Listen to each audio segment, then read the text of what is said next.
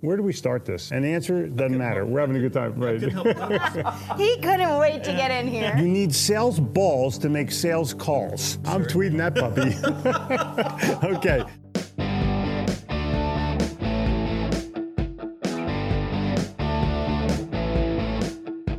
Welcome to the Sell or Die podcast.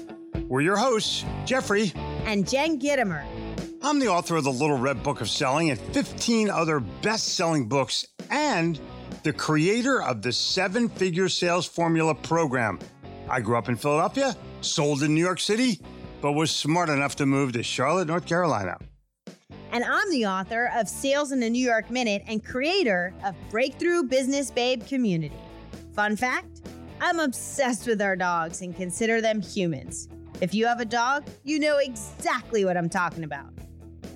Sell or Die is for sales professionals, salespeople, sales managers, entrepreneurs, and business owners who want to sell more at full price, earn loyalty, and have an unlimited stream of referrals.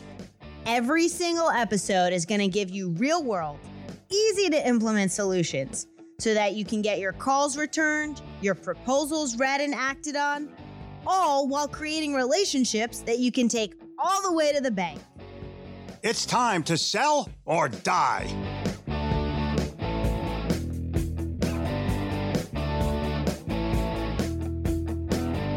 And we're live Where? on the air. Oh wait, is this is this sell or die again? Uh, yes, it is. You know, we're almost 600 issues into this uh, podcast, It's amazing. I know been. A, I, when we first started, I didn't think we were going to make it past episode three. Literally, it was so painful every time we did an episode. Yeah. We weren't jiving. we weren't comfortable. no, the whole thing just felt uncomfortable. And the truth is, I almost gave up. and and it made my hair fall out. Your hair fell out way long before that. Oh. You didn't have any hair when I met you. That's correct. Well, you had like three. Yeah. Three little strands Yeah. or whatever. so, what are you guys doing to ensure your longevity or your stick to itiveness enough to create a success? And most people give up too early. Yeah. There's all kinds of quotes about football players, teams that give up on the 10 yard line or the 20 yard line. Um, Ross Perot had a real famous one, and then he ended up quitting when he was on the 20 yard line. But I think the bottom line there for you is how are you developing a reputation and an expertise that leads to not just success, but there's a step before success. It's called attraction. It is not the law of attraction, it is value attraction. Well, wow. That is a really good way to segue into what our topic is today. What is our topic? We're going to talk to you about the number one way to actually attract customers, to attract people who want to buy from you. Right. Because it's a hell of a lot easier to talk to somebody that already wants to buy as opposed to somebody you have to convince to buy. Right. Or who does who who you're reaching out to versus someone who reaches out to you. Right. And think about this, diehards. When you go to uh, Home Depot or Lowe's because you want a refrigerator or you want a washer and dryer, you're not going in there and going, boy, I sure hope somebody comes up and sells us a washer and dryer. You go, hey, I'm looking for a washer and dryer. You have it, it's tattooed on your forehead. You're there to, you're on a journey to make a purchase. Yeah. Yeah, that is very true. By the way, just I had to look it up because I was dying to know. But when I almost gave up in episode three of our mm. podcast, What was the title? I don't know, but we wouldn't have gotten to 2.4 million downloads. Oh my gosh. Is that not insane or what? I mean, it's thank you, Die Hard, for Yeah. listening. Thank you for listening twice Yeah. and sharing this with both your friends because you're what motivate us to keep putting this out there. And the challenge is not just to come up with a new topic, but to maintain our excellence and maintain our uh, our topics to be able to attract you to want to listen to the next one and then share it with somebody else. Whoa, you're so on it tonight. Sorry. Well, okay, so let's talk about this attraction thing because I think when you join a sales co- when you join a company and you're in sales or you create a business, a lot of times people give you this advice to go cold call. Make 100 calls in a day, you'll make, you know, you'll touch base with you'll touch 20 people directly and out of those 20 people maybe you'll get 5 appointments and out of those 5 appointments you'll get a sale. I mean, how many times have you heard that? Uh, I created it. and literally uh, preached it for an extensive period of time because I didn't know any better. It, Yeah, it was not until it was not until March the twenty third, nineteen ninety two, when my first column appeared in the in the Charlotte Business Journal, that I realized that oh wait, people will connect with me if I just ask them to. mhm. Mhm. And I waited about, oh, I don't know, maybe three or four months and and I asked people to fax something back, and hundreds of people faxed. The Not- not- facts back. Right, the fax back. And what that told me was that people would read all the way to the end of what I was writing, take one more sentence, and then take action. Okay, so let's break that down. Rather than actually pick up the phone and call people unsolicited or send out a million LinkedIn messages, which are really freaking annoying. Please don't solicit me on LinkedIn. Exactly, especially if you have bullet points. It's starting to happen a little bit on Instagram now. And I'm like, seriously? Like, I Yeah. post pictures of my husband, like, and my podcast. Like, why are you trying to sell me something here? I don't even know you, you know? But, but, so what you're saying is you put out this value And, people want more. and people want more. Right. And so the question for you, Die Hard, is how, first of all, do you know your expertise? Right. So think of it this way. What is your expertise, number one? And what do you want to be known for? And what do you want to be known as? What do you Mhm. want to be known for?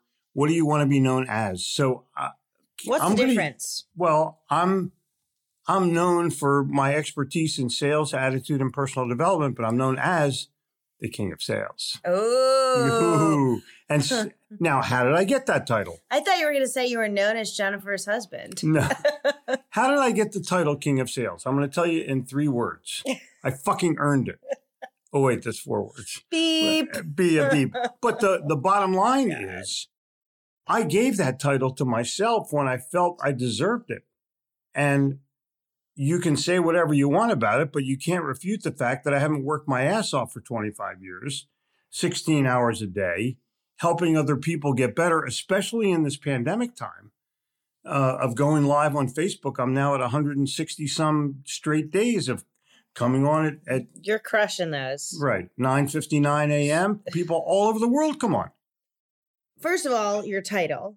I Right. have like so many things roaming through my head right now. Your title is something that you gave to yourself. Right. And Die Hard, if you haven't noticed, it definitely um, communicates some form of confidence. oh my god. and I would say it communicates some form of uber confidence. So the question for you is what's your title that you gave yourself? And not the title that your company gives you if you work for a company like You're not a account manager or or sa- executive- yeah. trusted advisor. Those are like so lame. Okay. Even trusted advisor, which is a little bit better, sounds a little bit better than salesperson, right? But here's the deal what's the title you give to yourself? Because that's what you can become known as if you entitle yourself. And then ask yourself, how much confidence does it portray? Does it actually portray something that that like you're trying to transfer? Or is it like a little Weasley and you need to really kick it up? Let me share with you that before I became king of sales, Mm-hmm. on my card, even though I was the founder, president, CEO of the company, my title was salesman, not salesperson, salesman, mm. because A, I'm a man. And it was before the days of politically correctness. It doesn't matter. You can still be a you can be a saleswoman. I am. You- right, exactly. And so the bottom line is this I lowered my title. I, I gave myself an egalitarian title because I'm a salesman and I'm a New York City salesman. And so I decided that because I, I hadn't come across King of Sales yet. Um, that I'm going to tell people exactly what I do. What do you do? I'm a salesman. But what's interesting to me about that, because you know I'm all about mindset. And what's interesting to me about that was you were not yet the king of sales. Okay, that wasn't a thing. It wasn't a, a, Right. a, a person or anything.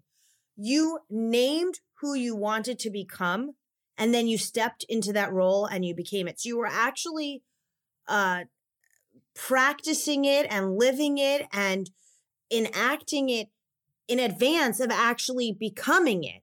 But you gave it a name and you knew exactly where you were going. Exactly. And there's an interim title. Yeah. I became chief executive salesman. So I went from salesman to chief executive salesman to king of sales. I got you. But so Die Hard for you, if you're not ready to own that uber confident title, what you have to ask yourself is, what do you want it to be anyway? And then just start calling yourself that. Right. Because once you start referring to yourself as that, you're going to say, okay, how does it, how do I make decisions as that person? So, so for example, with Jeffrey, with you, you were probably asking yourself without even realizing, what would the king of sales do? hmm And when you ask yourself that question and now you come up with that answer, every time you're acting as the person you wanted to become. The challenge that I had was to be better than I was the day before. Just that simple. Learn something new in the morning, put it into practice in the afternoon. And when you do that for decades, you can't help but get better. It, I mean, it's it's just one of those things where you decide you're going to work your ass off every day, and you do.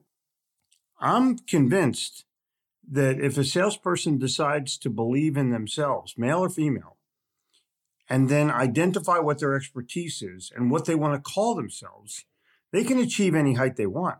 Mm-hmm. It's not a matter of making a quota, it's making a career. I, I've said for years, I don't think end of the month, I think end of time because you're striving for uh, um, income or family security, whatever it is you're striving for, you're doing it in the framework that you've set for yourself. You're not achieving somebody else's goal, you're achieving your own goal. Right. And that's so powerful. And and Die Hard, you need to start thinking about what is your zone of genius? What is your true area of expertise? And how are you showing the world? And I really do mean the world, even if your territory is your local town or city or whatever it may be, with a couple thousand people in that territory, how are you putting it out there to the world that this is your expertise? To social media, to videos, to to all the different platforms where your customers are hanging out. How are you showing them that this is what you know best? I want you to take a look at how you can broadcast yourself because we're living in a world right now, this sort of post pandemic world, where the world has basically gone vult- vultural, has, gone, has gone virtual. And you have to take advantage of that time that if you're going to do it in your town, go on Facebook Live. If you're going to do it on your on, in your state or in your marketplace, go on Facebook Live. If you're going to do it to the world, go on Facebook Live. Come, come to my uh, page, my my public page on Facebook at 9:59 any morning and listen to what I have to say, but then look at who shows up. Because I started out with 10 people. Yeah, it, even for a public figure like you, what happens is if your page isn't active, Facebook actually decides they don't know if you're worthy of showing in the feed.